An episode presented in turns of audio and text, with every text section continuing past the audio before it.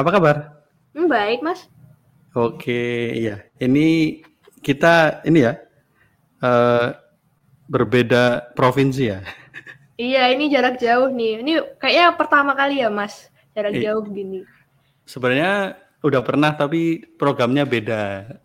Oh. Nah, li Ramadan dulu emang online kayak gini, online online conversation. Asik. Moga-moga nanti lancar ya, Mas. Oke, ah, lagi sibuk apa nih Mbak? Aku lagi sibuk uh, kuliah, kebetulan aku S dua di T K S I S I Jogja, Tata Kelola Seni. Terus juga oh. ya inilah apa uh, bantu teman-teman untuk nulis artikel. Terus juga hmm. itu aja kali ya. Enggak apa-apa iya. Nanti bisa diceritain selanjutnya ya. Siap. Uh, uh. Uh, kali ini pendengar yang setia. Semusik Sekata Podcast by Penerbit A M T, kita akan bahas uh, hal yang lumayan menarik ya.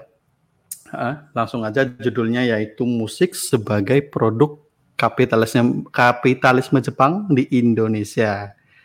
Wah, ini kapitalisme. Produk kapitalis ya. Iya. Wah, ini cukup menarik nih. Sebenarnya ini temanya kan ada letupan dari kawan saya ini kan. Uh-uh. Uh, dan sebenarnya kalau di lihat-lihat kan berarti dari awal-awal ini ya, awal-awal Indonesia merdeka dia udah udah beneran kayak punya visi ya, kayak wah ini kayaknya nih Indonesia empuk nih buat target marketing nih gitu. Iya sih. Jadi uh, sebelum kan urusan personal branding tuh kayaknya baru viral kapan ya, tahun dua ribu sepuluhan ini ya. Mm-hmm. Kira-kira gitu. Padahal sebenarnya jauh sebelum Jepang mau datang ke Indonesia tuh mereka sudah punya branding yang kuat sebagai saudara tua ya. Ah itu. Iya, jadi kayak uh, orang Indonesia mungkin waktu itu masih asing ya, nih Jepang nih siapa, siapanya Cina, apa tetanggaan, saudaraan, mm-hmm. apa gimana gitu. Ternyata dengan mengaku sebagai saudara tua ya kita langsung percaya, padahal ya kita tahu sendiri setelah itu ada apa gitu ya. Ya tiga setengah tahun dijajah ya lumayan juga ya. Iya, uh, dan pengaruhnya gede banget. Uh, jadi datang dengan damai, dengan apa propagandanya yang memang menenteramkan, malah uh, akhir-akhirnya tetap ngambil juga ya. Oke, okay, uh, untuk melacak uh, dari kapan sih sebenarnya uh, Jepang mulai ada uh, bener-bener dia nawarin nyata produk kapitalis yang berbentuk musik ya, ya. Di Indonesia itu sebenarnya kalau kita lacak mulai dari apa sih Mbak? Uh, yang paling gampang kita bisa lihat di brand alat musik yang paling nomor satu di Indonesia tuh Yamaha. Hmm. Yamaha hmm. tuh bukan cuma motor, tapi dia yeah, juga yeah. di musik itu pasarnya paling gede. Bahkan kan Yamaha kan biasanya drum atau keyboard ya, ya umum. Tapi itu juga merambah ke alat musik lain yang orkestra kayak flute, klarinet itu rata-rata bikinan Yamaha. Bahkan uh, ada pabriknya di Indonesia, di Jawa Barat, Bogor atau mana ya, lupa kalau nggak salah. Tapi di Jawa Barat itu produknya pun uh, flute, klarinetnya dibikin di situ dan dijual di Eropa juga. Wah.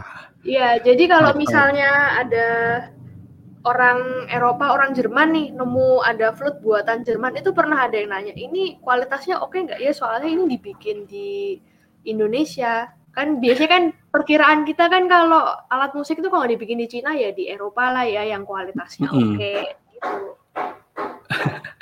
Ya, yang menarik banget, menarik banget. Kalau aku mengunjungi situs yamaha dot com ini kan, Yep. Uh, uh, uh, terus aku juga klik tentang uh, sejarahnya, ada nih sejarah Yamaha musik di Indonesia kan. Oh. Untuk membahas kerjasama di bidang pendidikan dan kesenian di tanah air. Berarti langsung ke pejabatnya langsung ya? Uh, uh, nembaknya juga langsung ke atas ya? Iya, bagi juga Pak Sultan kan waktu itu image-nya bagus banget, merakyat banget gitu. Mm-mm, bener banget ya. Tapi aku jadi pengen ini ya. Uh, Kenapa dia langsung nembaknya ke Jogja ya? Kenapa nggak Jakarta? Oh menarik ya. Hmm. Uh, aku kurang tahu sih, mungkin bisa jadi uh, mereka ngincer kota yang lebih berbudaya, yang culturalnya hmm. kerasa banget. Kan Jogja itu kan termasuk ini ya, sekarang Jogja tuh sudah tanda tangan sister city sama Kyoto.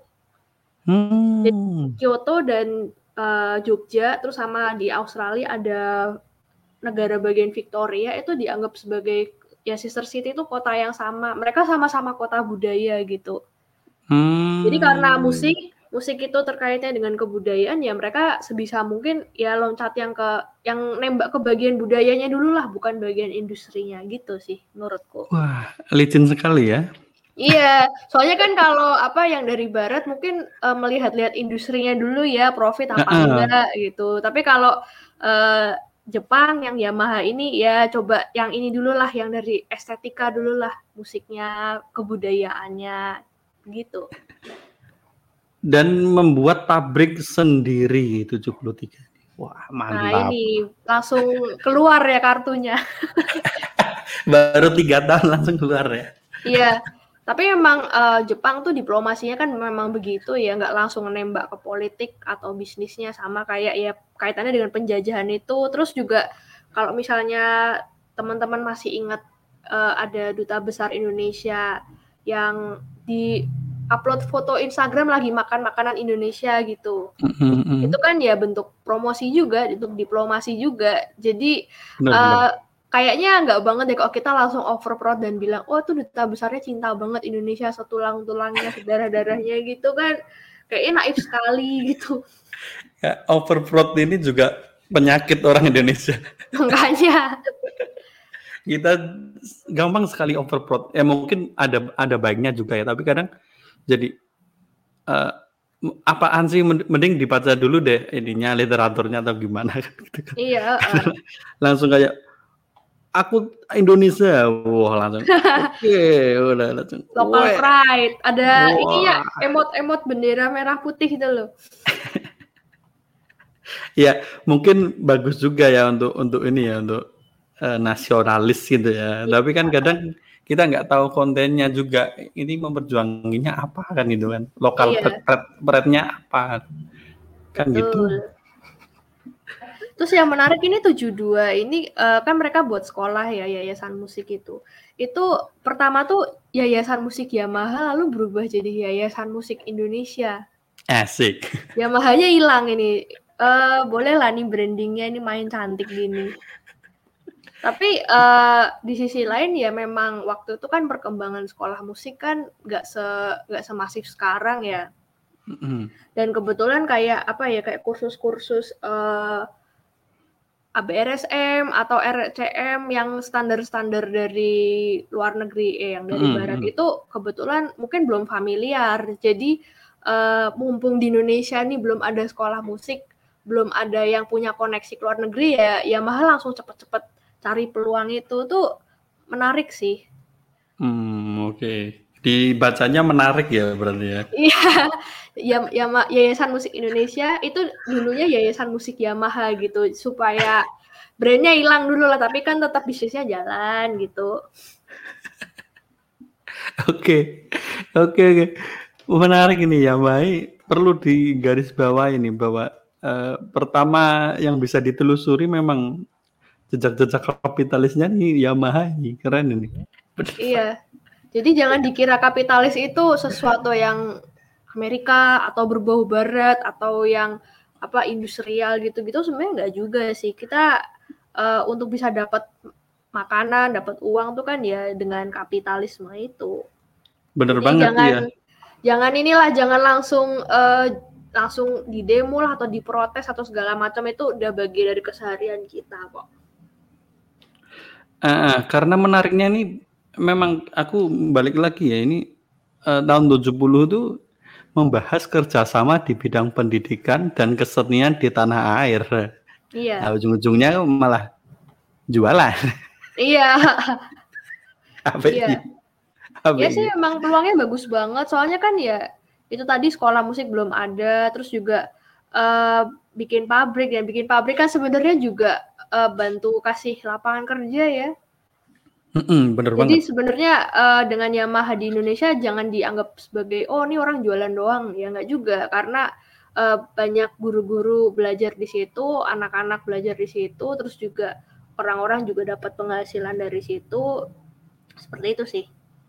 Bener banget. Uh, beneran kalau kita lihat kondisi sekarang, beneran industri alat musik untuk yang merek Yamaha ini oke lah, di Indonesia memang top ini ya. Top iya. apa namanya? Top top paling banyak dibeli gitu ya. Nah. Iya.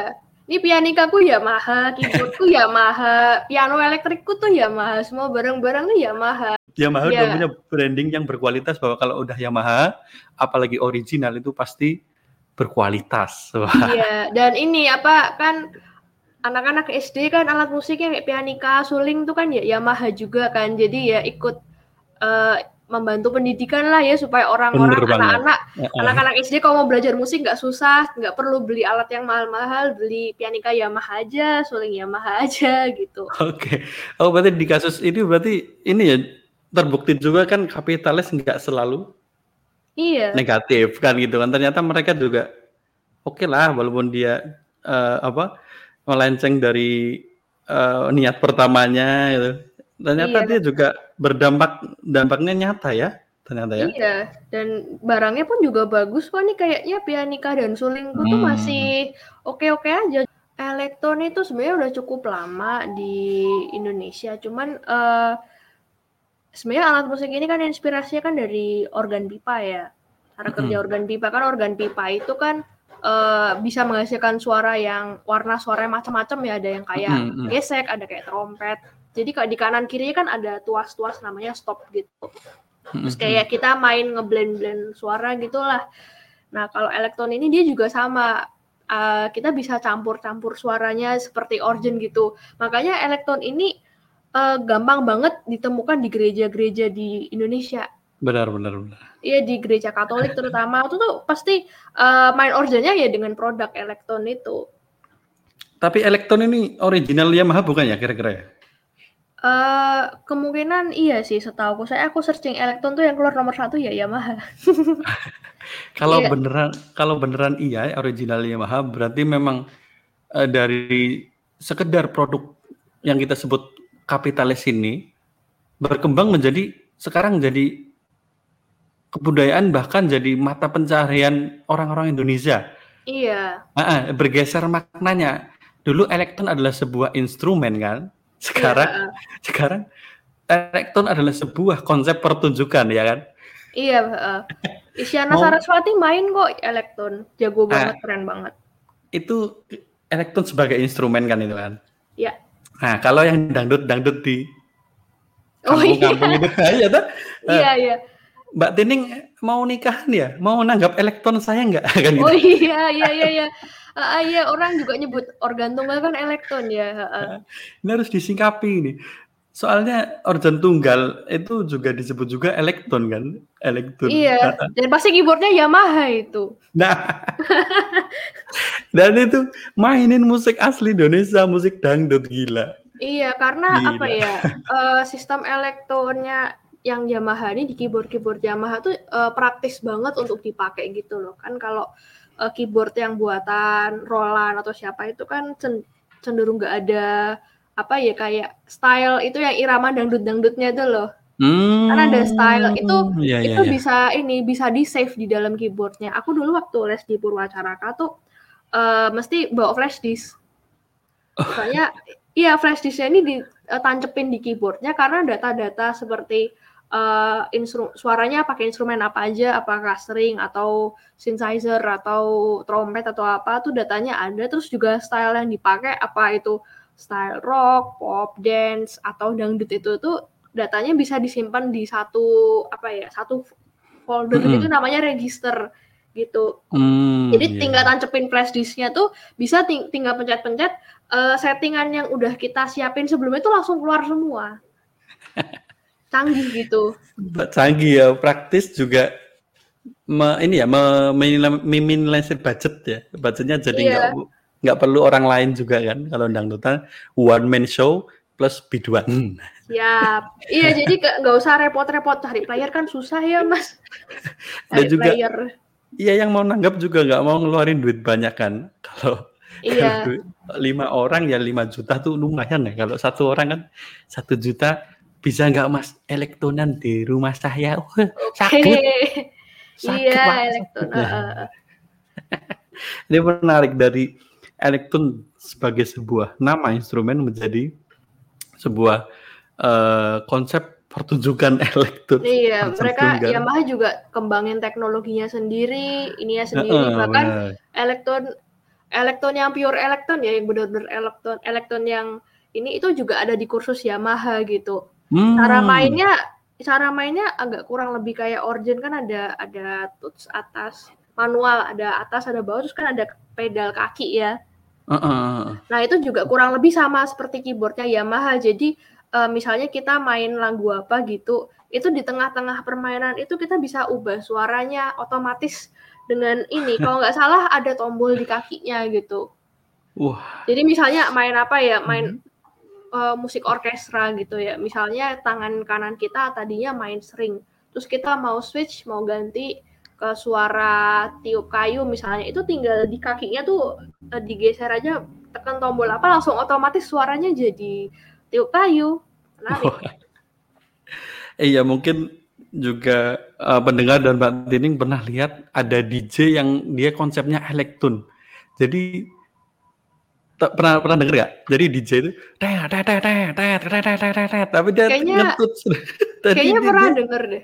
Yang ini ya, yang apa, yang agak koplo gitu ya musiknya. Ah, bener bener. Jadi dia nggak nggak nggak dari uh, algoritma bunyinya terus di play doang, nggak. Dia beneran nyentuh nyentuh suara oh, yang iya. diinginkan. Teng teng dong dong tak dong teng teng teng teng. Wow, keren banget itu. Nanti tak cariin ya namanya apa, lupa aku. Oh iya ya, uh, ini siapa beberapa pemain keyboard ya, pemain keyboard yang viral-viral itu juga uh, mainnya kayak gitu lah, kita ngel-ngel gitu, mainnya touch-nya ditekan keras-keras gitu uh, ya. Iya, uh, yang viral-viral mainnya kayak gitu tuh, pro- ya produknya Yamaha iya. Cuman kan memang uh, aku agak concern, dia mengaku seorang keyboardist, tapi tekniknya itu sama sekali bukan teknik main ini ya. Bukan teknik yang wajar untuk main keyboard atau main piano ya. Soalnya kan keyboard kan ngapain di touch-nya sama, kayak tenaga dalamnya keluar semua gitu loh. Padahal, padahal eh, sensitivitas eh, keyboard dan piano kan sangatlah berbeda juga. Beda ya. Banget. Kalau piano memang kita butuh tenaga ya untuk uh, uh, bener keras. Ya. Tapi ada keyboard ngapain ya? Cuman ya karena orang-orang suka dengan musik kayak gitu ya, mau gimana ya, demand-nya tinggi. Mungkin sebagian dari aksi panggung mungkin. Iya sih, kalau liatin Lihatin uh, para keyboardis ini main tuh kayak mereka sambil goyang-goyang sambil menikmati tuh asik juga ya dilihat. Ikut joget juga kita kayaknya. Oke, okay. okay. Oh, ini menarik nih. Uh, kita beranjak dari elektron ini, aku pengen bahas tentang lag musik kontes ini. Oh iya. Lag musik kontes ini sak tahuku ya. Mm-hmm. Itu tuh sekarang apa periode dekade kemarin ya itu berubah menjadi Asian Beat. Nah itu sebab. Mm. Se- se apa ya setara uh, audisi kayak kompetisi band-bandan, tapi itu dicari pemenangnya itu loh Mbak, jadi kayak festivalan. Oh nah, iya. Uh-uh. Nah itu itu yang nyelenggarain pertama Yamaha ini kan, like musik kontes ini kan. Yeah. Nah setahuku aku baca-baca pernah baca uh, Ahmad Dhani pernah pernah ikutan kayak gini di tahun delapan puluhan. Itu yang menjadikan dia ketemu sama teman-teman yang jago-jago juga di Dewa. Oh, oh dia peserta juga ya? Jadi secara nggak langsung Yamaha itu juga mewadai uh, legenda musik Indonesia yaitu Dewa sembilan belas untuk untuk gabung dan dan membuat musik yang memang bagus. Oh iya, uh, sih. Oh itu sama kayak ini Isyana Saraswati juga gitu. Cuman hmm. kompetisinya kompetisi komposisi malah menarik. Oh ya menarik. Iya ya. Jadi dia kan uh, waktu itu dia uh, belajarnya elektron. Terus hmm. uh, dia ikut ke- ada kompetisi komposisi elektron dan itu pesertanya anak-anak dan remaja, bukan yang udah wow. tua-tua gitu. Uh, itu mereka bikin komposisi. Nah kebetulan Isyana ini termasuk karyanya terpilih dan bukan cuma terpilih tapi kalau nggak salah Uh, karyanya dia ini itu dijadikan repertoar standar pemain elektron seluruh dunia. Hmm, wah mantap tenan. Iya jadi uh, kita kalau menang Yamaha ini bukan cuman kecipratan uh, penghargaan dan duitnya, tapi juga exposure-nya boleh juga ya. Nah itu, exposure sekarang lebih penting daripada uang. Iya. Exposure. Beneran, sekarang artis-artis Instagram butuhnya itu exposure, bener. Iya, kita mau promo gratis tuh dibayar exposure orang-orang tuh pada. Bener banget. Bener banget. Nah ini aku baru baca kan, ada nama ASEAN B itu di dua ribu dua. Uh-huh. Hmm. Tahun delapan puluhan itu. Like musik kontes. Wah. Mengawau oh, iya. ya. Mengawau oh, ya iya. mahal. Uh, bukan cuman ini, bukan cuman Ahmad Dhani ya. Ini best Best vokalis ini juga ada Ruth Sahanaya, tuh kan, ada tuh Kahitna, kan, ada Tri tuh Utami. Tuh kan. Ini nama-nama legendaris loh. Enggak, secara enggak langsung kan berarti Yamaha kan mewadahi itu semua. Betul, iya. Tuh enggak tenan nih. Iya, dan ini enggak apa uh, inklusif ya, artinya kalau misalnya ini kayak A B R S M atau R C M mungkin cenderung untuk musik klasik ya. Mm-mm. Sementara kalau Yamaha ini dengan light music contestnya, mau itu dari pop atau jazz atau mungkin yang agak kedangdut sekalian itu, kalau misalnya mereka uh, berminat ya tetap dapat kesempatan juga untuk ikut lomba ini. Iya. Iya dia kapitalis tapi juga gimana ya? Uh, problematis loh Yamaha tuh. Dia, oh, problemnya gimana nih? Dia beneran kayak iki aku apa jenenge Arab ngindustri nang Indonesia. Yeah. Tapi ya secara enggak langsung kayak kita omongin tadi kan, dan juga ini ada di apa di websitenya ditulisin juga Yamaha berkontribusi terhadap perkembangan budaya musik di Indonesia melalui keyboard P S R series. Iya itu ya barang elektron elektron di desa itu. Beneran jadi jadi aku sebagai sebagai orang Indonesia melihat ah Yamaha mung dodolan ya ora iso juga. Yamaha iki juga meramu meramu apa ya? Meramu formula sing kuwi ning pasar juga eh, di, diterima tapi juga menguntungkan buat perusahaannya kan gitu kan. Iya, uh-uh. Soalnya ya itu, banyak orang ber apa penghasilannya dari main elektron ini sih. Mm, iya, sekali lagi kita pokoknya memandang kapitalis ini tidak uh, negatif dan positif kan gitu. Iya. Uh-uh. Nah, cuma kerja ada kerja uh, industri di situ, ada kerja uh, jual beli di situ kan sebenarnya. Oke, okay. Sebenarnya bahas Yamaha-nya udah udah di tutup aja nih yang Yamaha aja nih. Iya, mungkin kayaknya nggak a- bisa berhenti ya kita ngomongin Yamaha tuh udah. Nanti kita endorse Yamaha nanti. Iya, udah alat musik udah, belum motornya. Motornya jangan dibet. Nanti ya. Sampai malam nanti. Iya makanya soalnya ya kita ngomongin, kita searching di Google yang nomor satu keluar motor. Sorry ya. Kalau melenceng banget ini. Ya, Mbak. Uh, menurut Mbak Tiding ada aspek lain lagi nggak ini selain Yamaha? Kalau kita telusuri uh, musik sebagai produk kapitalis Jepang di Indonesia, ada apa lagi nih? Uh, mungkin ini sih salah satunya Suzuki Method ya yang bisa kita contohin. Su- Suzuki Method. Iya, sekali lagi ini bukan motor. Kok banyak yang ini motor-motor semua? Ya karena uh, Yamaha sama Suzuki. Oh Suzuki ini orang ya, memang Suzuki ini nama keluarga oh, yang gede di Jepang. Tapi kalau Yamaha itu kan memang uh, pertamanya kan alat musik dulu. Bisnis motor itu malah bisnis sampingan sebenarnya. Sampingan, oke. Okay. Sampingannya iya, orang uh, Jepang miliarder sampingannya. Iya, uh, uh, jadi ya itu yang barulah kalau nggak salah Yamaha ini kan berdirinya ya lah seribu delapan ratusan udah ada. Hmm. Terus ya baru habis perang dunia baru ke motor. Oh ya terus ke Suzuki Method ini ini aku bukan pemain biola sih. Tapi okay, bisa masuk ya. Bisa dijelasin dulu enggak ini Suzuki Method ini sebuah apa dong? Apa? Uh, ini salah satu metode metode pembelajaran biola ya karena hmm. uh, Suzuki Shinichi Suzuki ini dia pemain biola profesional, hmm. lalu dia membuat metode mengajar sendiri. Hmm. Di yeah, Indonesia yeah. cukup banyak dipakai sih. Mungkin ada juga ya yang uh, pakai standar lain seperti A B R S M, tapi Suzuki ini termasuk yang dipakai juga karena ya karena ini dari Jepang dan penyebarannya kan deket ya. Kalau A B R S M hmm. kan harus nunggu dari Inggris sana, terus juga buku-bukunya kan setiap berapa bulan sekali kan diupdate ya materi ujiannya. Hmm. Tapi kok Suzuki uh, ini kan enggak. Kalau Suzuki ini biasanya dipakainya di di mana Mbak? Uh, sekolah atau les-lesan atau? Lebih ke les-lesan sih.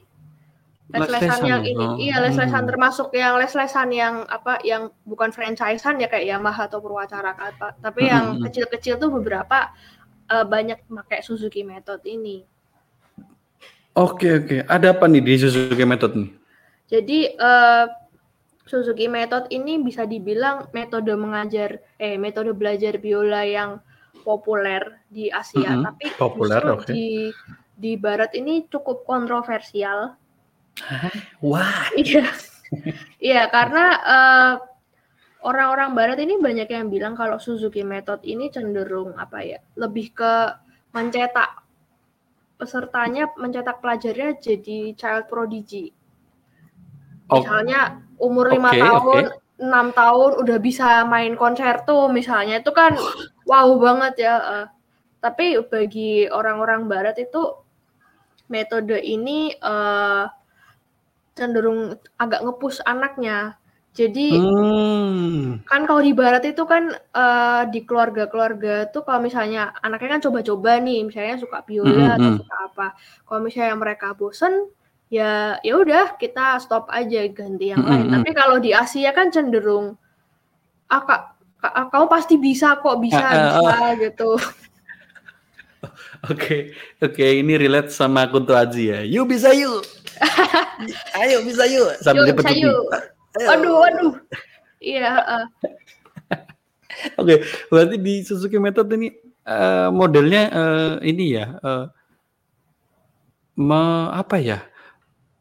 Mengepus uh, potensi yang paling besar atau gimana? Iya bisa sih ngepus, tapi kan uh, kalau di Asia, eh, memang metode ini lebih cocok untuk keluarga Asia ya menurutku, termasuk di Indonesia. Karena Kenapa? Kan, Kenapa?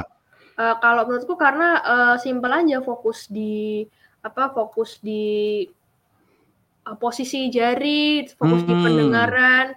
Hmm. Yang mana itu mungkin. Uh, apa untuk keluarga-keluarga di Asia yang nggak terlalu ngerti musik bisa sengaja bisa bantu gitu loh, nggak harus hmm. lesnya. Tapi kan kalau untuk uh, standar yang kurikulumnya musik Barat yang harus baca not ya, kalau P R-nya baca not nih mungkin kan orang tua Indonesia pusing lah ya yeah, baca yeah. not, nulis not balok gitu. Tapi kalau Suzuki dia uh, fokus di pendengaran, fokus di uh, postur yang baik seperti oh, itu, disiplin yeah. sekali.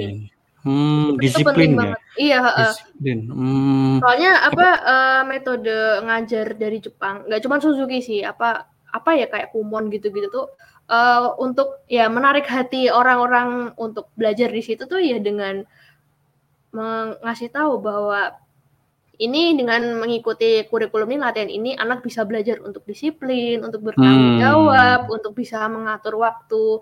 Ya orang tua mana ya yang nggak mau? Iya iya iya. Ya.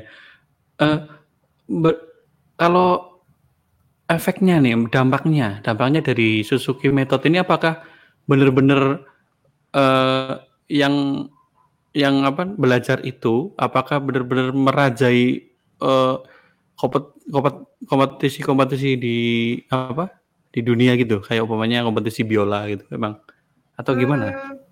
Bisa sih, bisa ya, karena ya tadi balik lagi bisa mencetak prodigi, karena kan uh, Suzuki Method ini lebih menyarankan belajarnya sejak kecil ya.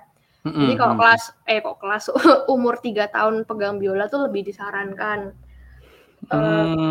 Iya, mm. uh, cuman karena kontroversi tadi kayak oh karena ini karena sibuk ke nilai-nilai disiplinnya itu, beberapa orang kayak merasa Suzuki Method ini kok kayak bikin apa ya uh, anak-anak yang belajar tuh cuman fokus di postur, di teknik segala macam, hmm. tapi musikalitasnya tidak keluar gitu loh. Hmm, ya, ya, tapi ya, kan ya, kalau ya. di Asia, untuk keluarga Asia mungkin nggak terlalu penting ya. Yang penting menang, yang penting bener nah, gitu loh. Itu ranking. Iya. Oke, okay. okay. Berarti kalau kita bisa lihat lagi uh, sisi uh, produk kapitalisnya di mana? Emang di, diperjualbelikan itu metodenya? Aku jujur belum belum sebegitu paham itu sama Suzuki uh. Method karena uh, uh, karena aku cuma tahu emang itu dibuat uh, di les-lesan dan dia juga uh, les-lesannya itu apakah bayar di Suzuki Methodnya itu atau gimana? Iya tetap bayar sih, tapi seenggaknya Suzuki Method ini guru-guru yang belajar dengan ini tuh cenderung terjangkau ya, nggak semahal di A B R S M seperti oh, itu. Iya. Tenaga ahlinya udah banyak banget di Indonesia karena hmm. emang metode ini tuh mungkin juga karena udah masuk dulu ya sebelum yang dari luar negeri kan otomatis guru-gurunya juga banyak yang terlatih dengan metode ini. Lain kalau A B R S M kan bahkan untuk uji grade A B R S M aja kita harus ngundang undang dari sananya, dari Inggrisnya sana. Hmm, kalau Suzuki yeah. mungkin bisa lebih murah ya. Apa aku kurang hmm. tahu sih apakah yang menguji bisa gurunya langsung gurunya dari sini yang sudah pengalaman dengan metode ini hmm. atau harus uh, harus dari Jepang gitu misalnya. Tapi kan kalau misalnya nih kita harus ngundang dari Jepang kan ya lebih murah ya daripada ngundang dari Inggris. Benar-benar. Gitu. Nah, ini yang menarik gini, apakah uh, Suzuki Method itu berpengaruh sama uh, perekonomian Jepang secara nggak langsung? Nggak uh, langsungnya, kalau secara duit jelas mungkin nggak ya, karena kan nggak hmm. kalau Yamaha kan memang dia berbentuk perusahaan, tapi sebenarnya ya, ya. kalau Suzuki, gitu kan? Method, nah, iya, Suzuki Method ini kayak apa sebenarnya promosi Jepang juga, bahwa Jepang bisa mencetak para pengajar yang kreatif, yang inovatif banget, bisa bikin metode sendiri gitu misalnya. Hmm, ya ya ya. Oke oke oke paham aku. Jadi tetap kita bisa sebut produk kapitalis ya? Iya bisa, cuman ini lebih lebih halus, lebih halus lagi sih. Oke. Okay, yang... Lebih ped- lebih pedagogik nggak sih? Aku dari awal curiga soal. Iya, memang ke pendidikannya, ke pengajarannya gitu. Sama hmm. kayak les-lesan apa Kumon ya kalau nggak salah, itu kan juga uh, sama, dia kan jual metode mengajar matematika juga. Bener bener bener. Tapi aku tetap menaruh curiga sama yang pedagog-pedagog dari Jepang ini, soalnya mereka tuh terkenal propagandanya itu. Beneran aku curiga beneran. Kalau ada yang kayak gini kayak ini alus-alus, aduh kayak malah sing paling sugih soalnya. Iya. Cara nggak langsung memang. Belum image-nya kan jadi bagus kan image. Eh, eh, im- jadi legend sekali, harus harus membangun image bagus dulu baru dikeruk kan itu gila. Iya sih. Uh, jadi uh, sebenarnya dengan kita ngeliatin cara main cantiknya Jepang ini kan kita juga belajar ya kalau kita berbisnis tuh nggak bisa setahun langsung kaya gitu kan. Benar benar benar. Oke, menarik, menarik. Ini dua ranah ya yang secara vital udah dikuasai nih Jepang ya. Itu industri alat musiknya sama pendidikannya nih. Iya. Oh iya, Yamaha kan juga punya kurikulum sendiri kan di kursusnya. Oh iya iya iya iya. Iya kayak ada elektron itu kan ya cuma Yamaha yang membuat hmm. apa kurikulumnya, karena elektron tuh produknya Yamaha ya, mereka sendiri yang bikin kurikulumnya. Otomatis Uh, kalau misalnya ada dari barat bikin apa, dari barat mau main elektron, kalau hmm. misalnya di barat sana nggak ada ini, ya harus ngikutin Yamaha karena nggak ada uh, kurikulum lain yang bisa ngukur skillnya benar, dia benar. main elektron hmm. gitu. Jadi elektron tuh ternyata populernya cuma di negara-negara Asia termasuk Indonesia. Hmm, di barat malah nggak populer. Nggak populer di baratnya malah ya? Iya nggak populer karena oh. uh, emang orang-orang barat kan lebih suka piano ya atau keyboard yang synthesizer gitu-gitu. Tapi kalau untuk elektron kayaknya enggak sih. Enggak tahu kenapa, apa karena uh, kurikulumnya susah, apa enggak cocok buat kultur mereka, kurang tahu. Tapi emang uh, uh, mungkin ya. Uh, uh, Yamaha punya ini sendiri juga, punya kurikulum sendiri juga. Makanya ada les-lesannya kan banyak banget juga gitu. Oke, oke. Wah, du- dua ini ya, dua aspek vital udah dikuasain ya berarti ya. Berarti, oke okay, sekarang mungkin lanjut lagi nih, ada aspek vital yang lain apa nih yang udah dikuasai si saudara tua kita nih? Saudara tua, asik. Yang ini deh, yang paling gampang Cuma. banget kelihatan, gampang banget apa, kelihatan apa, itu apa, apa, apa?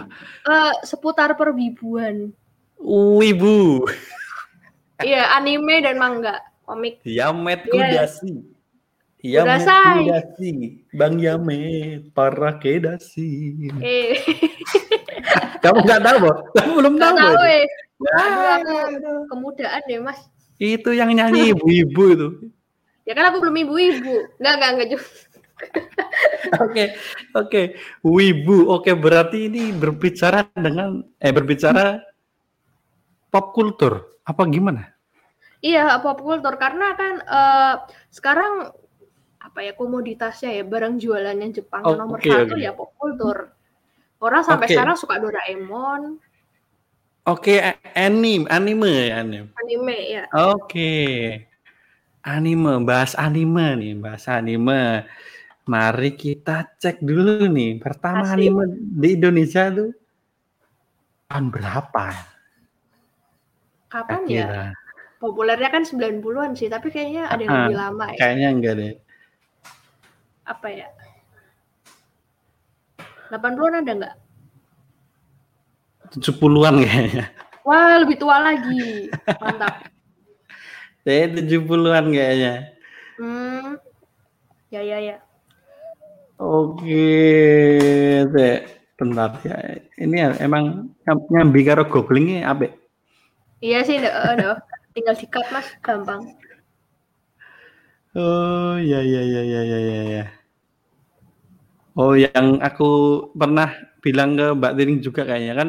Ini sebenarnya kan eh, Mbak Tiding sama saya, sama ini, itu sama-sama juga selain apa e, bisa ngomong ya tentang kapitalisme Jepang juga kita menikmati produknya mereka.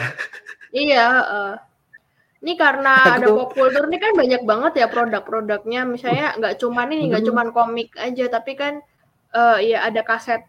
Kaset C D ininya apa animenya ada, terus ada merchandise-nya kan banyak banget tuh. Oh, oh, ada figur, banget, ada apa kaos segala macam. Terus yang ini yang penting juga adalah musiknya. Musiknya juga barang jualan di pop culture. Bener ini. banget. Bener. Bisa dijelasin nggak, Mbak Enda? Apa?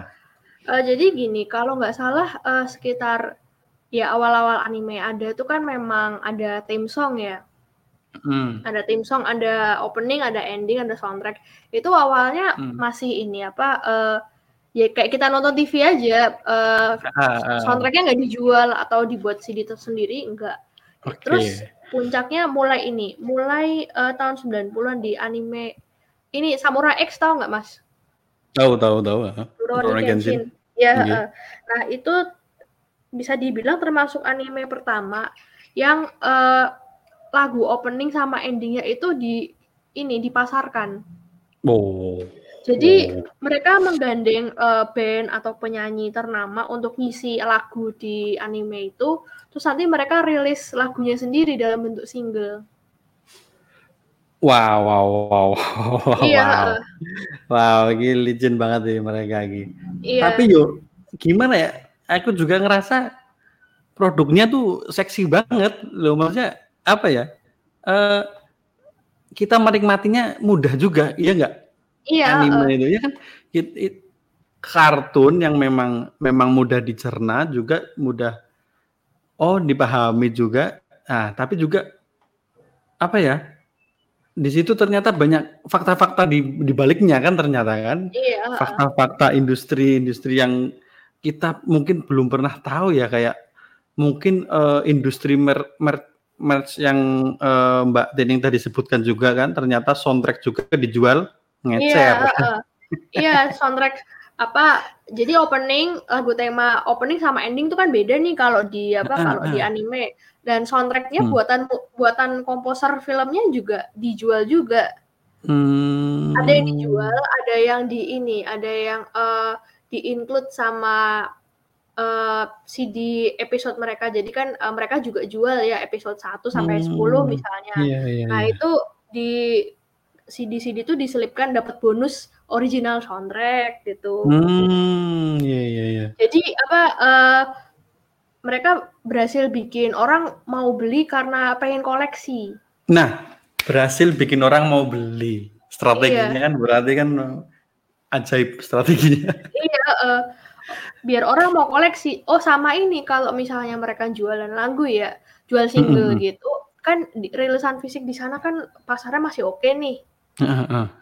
Nah, uh, mereka punya strategi uh, misalnya ada satu band gitu yang ngeluarin uh, soundtrack opening uh-uh. untuk anime apa. Itu nggak cuma dijual dalam satu versi, tapi bisa dua versi, tiga versi, empat versi oh, gitu. Oh, oh, oh. Misalnya versi satu, versi animenya ada ada singlenya, terus ada uh, singlenya yang di-cut sesuai potongan anime sesuai. Misalnya kan anime kan openingnya satu setengah menit. Oh. Ya satu menit tiga puluh detik.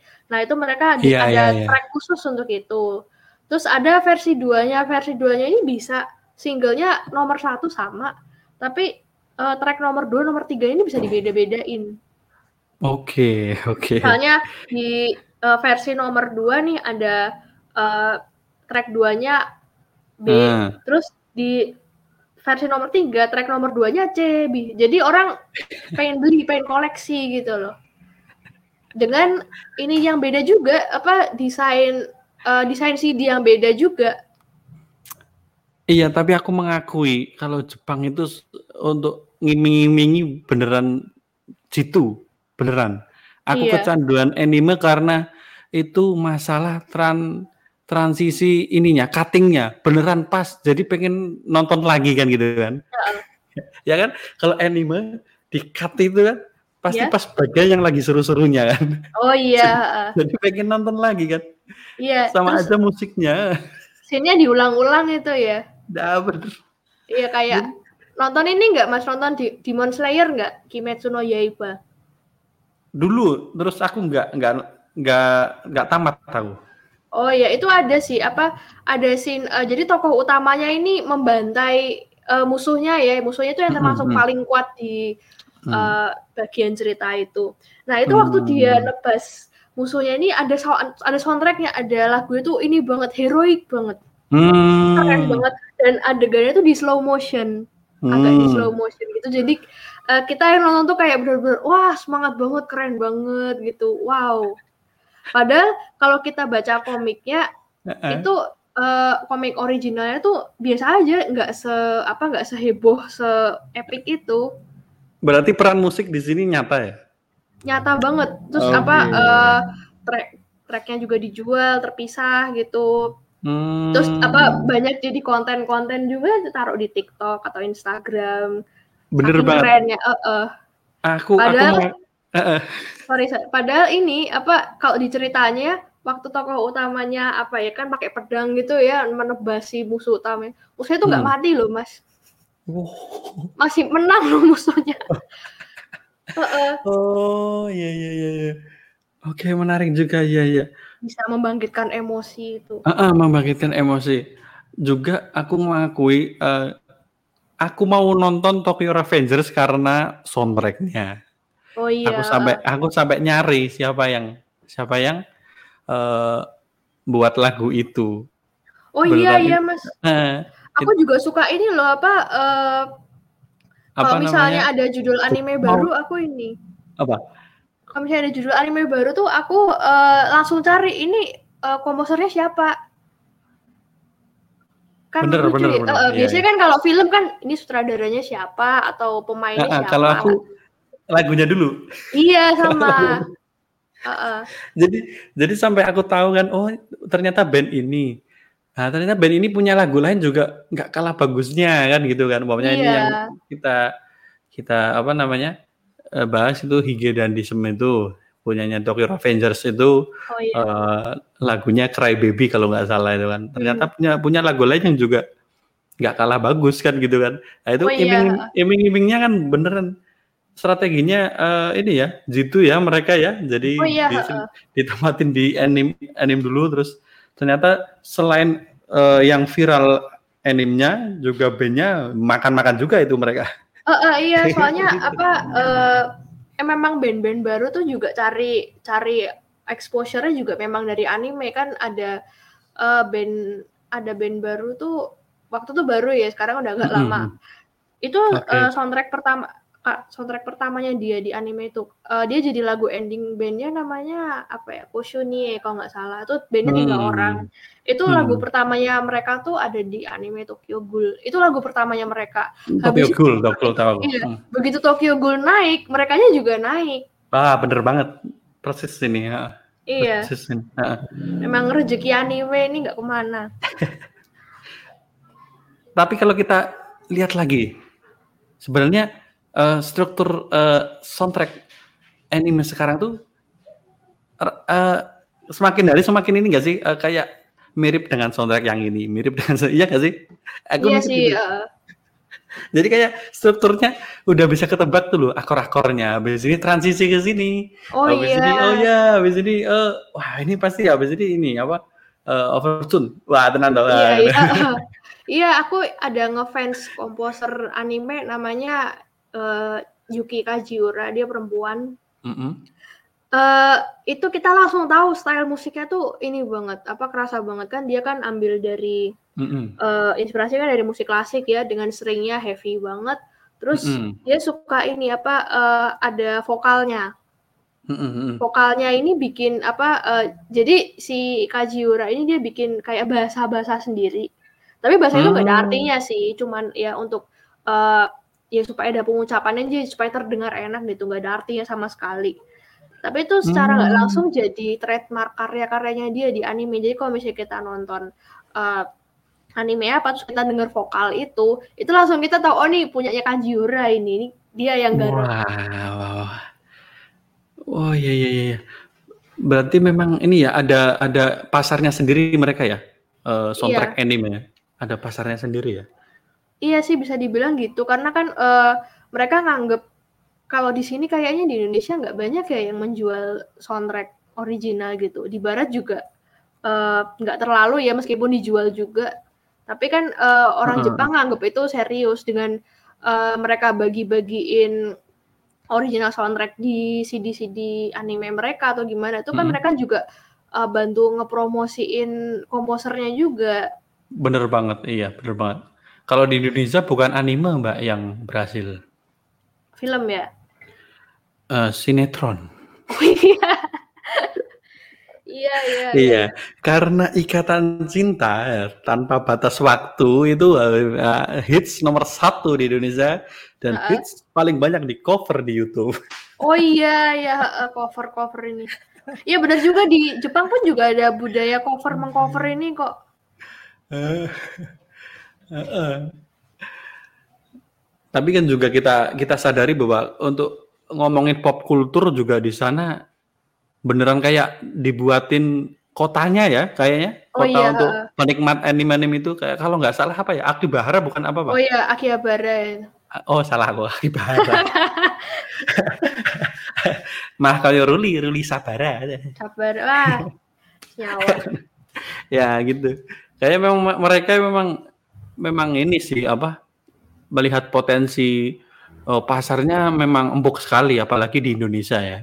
Iya, dan hmm. juga di musik ini benar-benar gila-gilaan. Ini bener, mereka bener. bukan cuman ini ya apa, bukan cuman soundtrack di animenya ya, bukan cuman opening, ending dan soundtracknya, tapi mereka juga uh, bikin karakter song namanya. Karakter song. Hmm. Iya. Karakter Bisa song. Bisa dijelasin ini, dikit nggak apa gimana? Oke, okay, gampangnya ini uh, musik. Uh, lagu, lagu yang menceritakan tentang tokoh yang tokoh itu sendiri, misalnya Nobita nih. Nobita mm-hmm. nih dibuatkan karakter song. Nah, pengisi suaranya Nobita ini akan nyanyi lagu tentang seorang Nobita nih kayak gimana? Hmm. Tentang apakah Nobita nih apa orang yang uh, memang pemalas, apa dia senang bersama mm-hmm. Doraemon, dia bakal cerita di lagu itu. Ini karakter song ini lumayan mendongkrak popularitas sama penjualan juga. Hmm, karena anime populer kayak Naruto, Bleach itu pasti ada karakter songnya. Ini mirip sama John Williams buat ini nggak sih, Star Wars yang Darth Vader itu. Oh iya. Di di di do di do pasti Darth Vader itu keluar tau pas itu. Oh iya. Motif itu ya. Tapi kan ini kan uh, itu kan uh, bagian dari soundtrack ya. Oh, oh, oh, musik film. Kalau karakter song ini ini belum uh, belum tentu ada di animenya. Oh gitu. Oh. Iya jadi baru uh, paham aku ya. Iya jadi ini lagunya nggak apa ya, mungkin diputar sepenggal ada ya, tapi jarang diputar di animenya, justru dijual sebagai barang yang terpisah dan laku juga.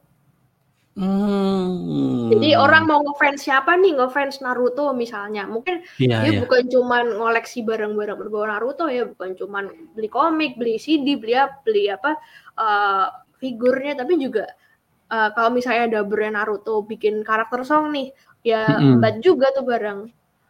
Hmm, oke oke oke oke. Aku juga ini ya, walaupun kita apa? Wibawibu wibawibu gitu, aku juga aku juga salah satu dari mereka juga sebenarnya kan. Aku ya, sampai cari-cari info, cari-cari info tuh ini uh, soundtracknya Tokyo Revengers ini ngomongin apa sih? Ternyata ah, hampir mirip sama yang diomongin Mbak Tining tadi, ada karakter song, dan aku lihat di Tokyo Revengers itu lagunya si Takemichi itu, Takemichi itu yang Uh, main main karakternya oh, iya. yang, yang dia bisa nembus waktu itu ya, uh, uh. sampai berdarah-darah dan sebagainya. Oh kan dia jadi, punya karakter songnya ya? Kayaknya iya, itu itu nyeritain satu doang itu yang hmm, iya, iya, uh, iya, bisa. Dia beneran uh, orang yang underdog, nggak nggak diprediksi tapi bisa mengubah keadaan. Uh, oh iya. Se, uh, se, sederhana itulah uh, ininya hmm. sebenarnya. Iya iya.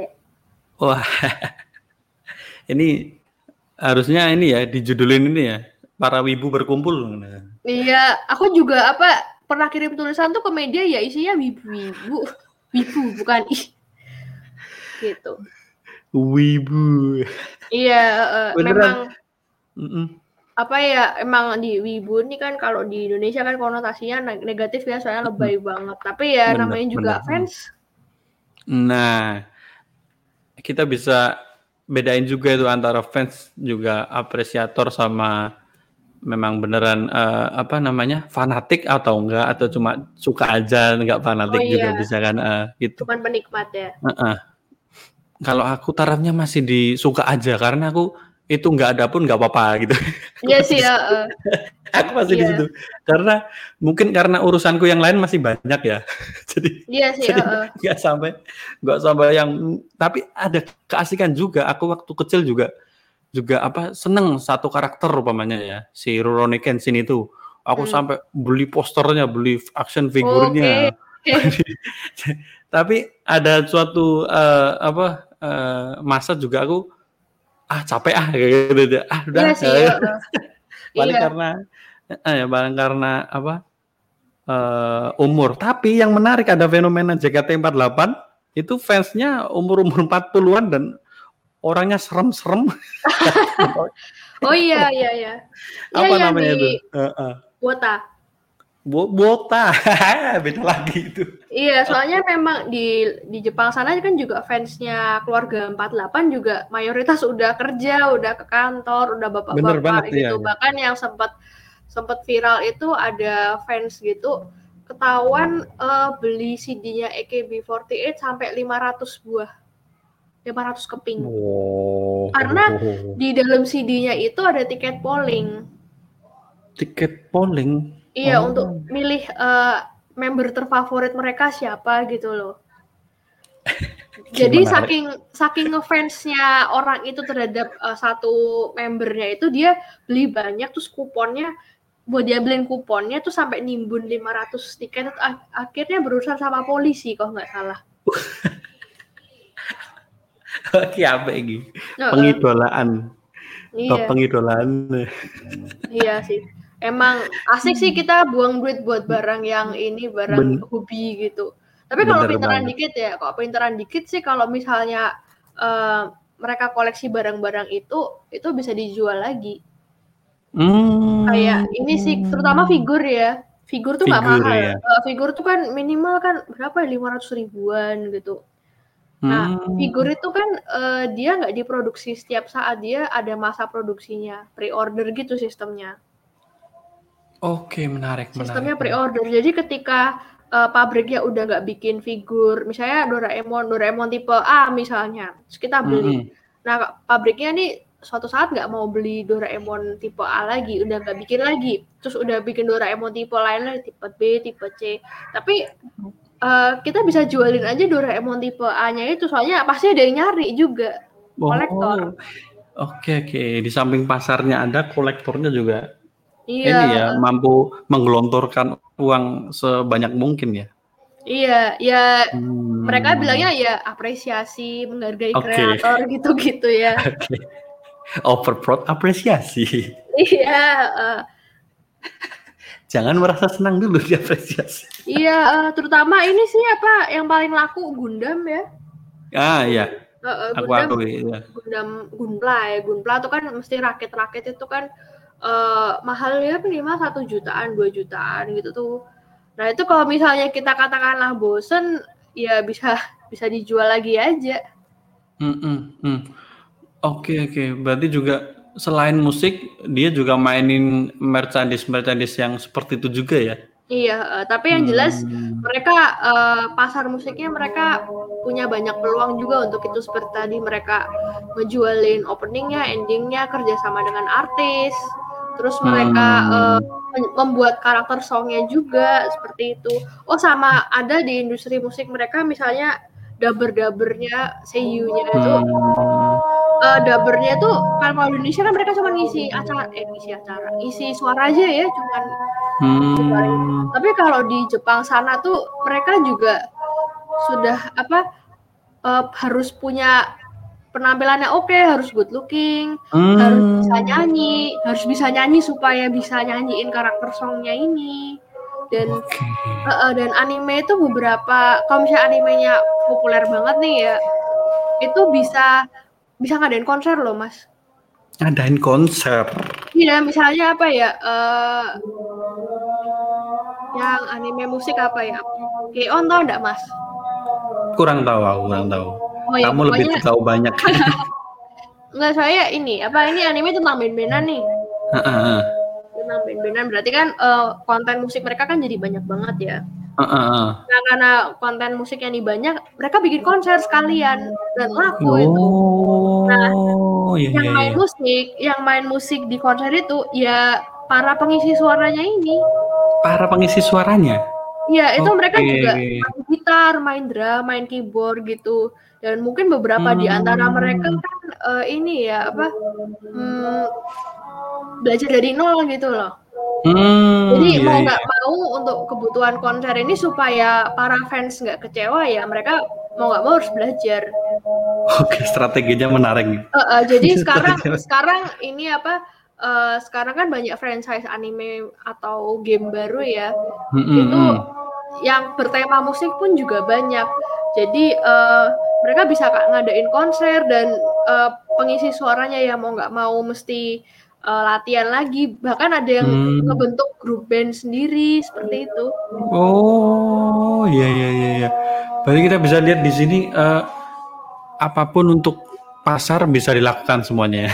Iya bisa, apalagi musik itu bisa banget. Makanya Jepang kan industri musiknya nomor dua ya, terbaik di dunia.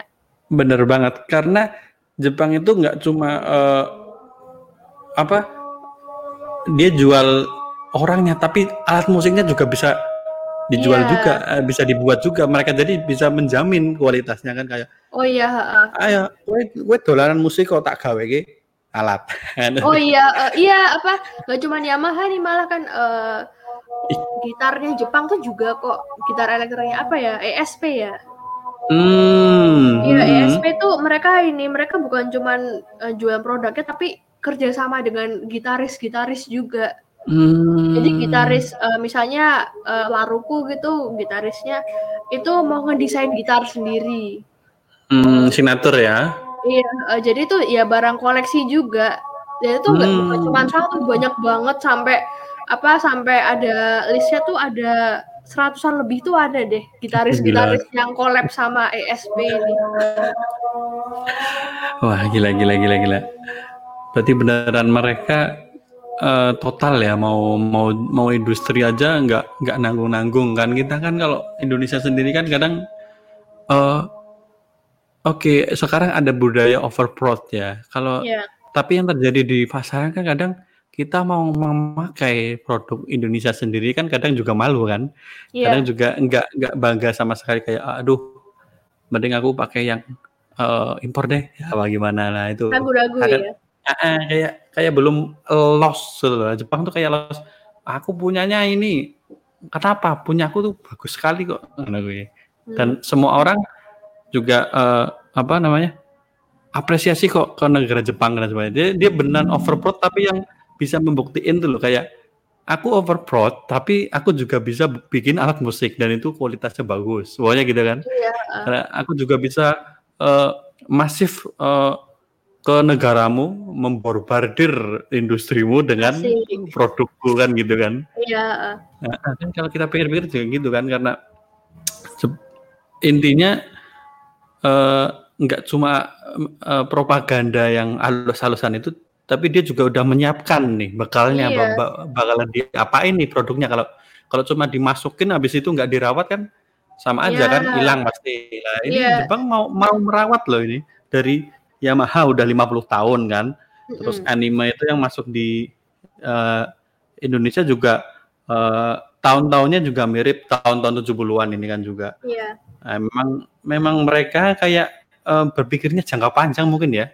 Oh iya, benar benar banget, karena kan uh, kebiasaan buruk rata-rata kita di Indonesia kalau urusan bisnis ya, urusan industri kayak gini kan kita mau uh, cepet-cepet laku, cepet-cepet dapat penghasilan banyak, income-nya gede segala macam. Padahal kan seperti yang dilakukan Jepang itu kan Uh, mereka bisa main alus, main cantik, tapi kan juga nggak lama ya.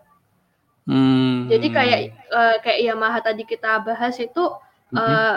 kan ada sekitar waktu dua sampai tiga tahunan untuk ya jalin kerjasama dengan orang-orang di sana dan pejabat-pejabat di sana, baru mereka masukin industrinya gitu. Benar, kan kalau benar. Di Indonesia kan kita uh, terlalu banyak mikirin uh, gimana caranya jualan, caranya bikin produknya, tapi kayak personal branding itu tuh masih kurang banget. Padahal kan kayak Bener. branding ini tuh lama banget. Aku sendiri kayak abis lulus tuh baru kepikiran soal branding tuh, dan aku merasa udah ketinggalan.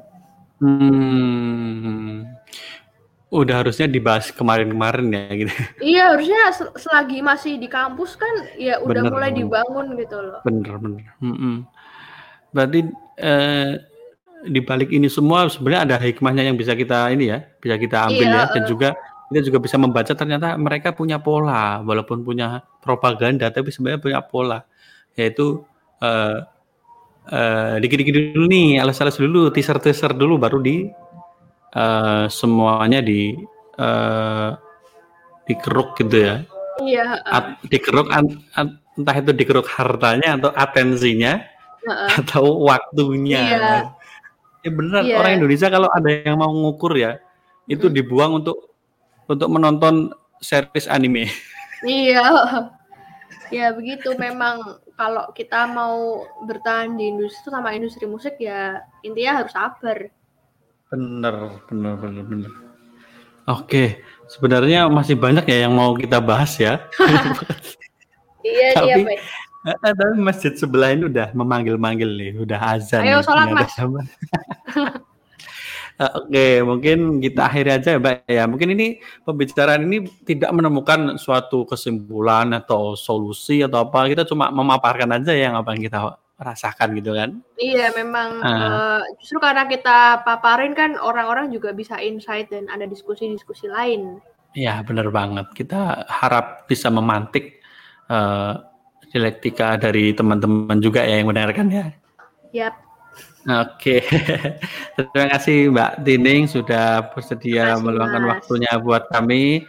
Semoga uh, kedepannya kita bisa terus-terusan ini ya, kolaps oh, ya. Ayo Mas, ayo, ayo, ayo. Oke, di Semusik Sekata ya, oke ya. Yap.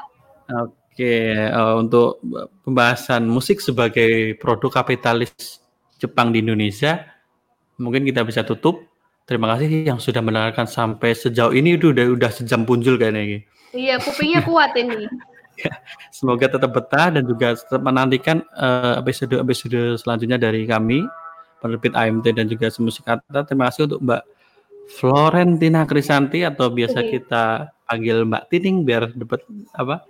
Dapat catchy-nya ya. Oh, ya dapat iya, catchy-nya. Biar, biar de- dekat dong, biar akrab. Oke. Okay.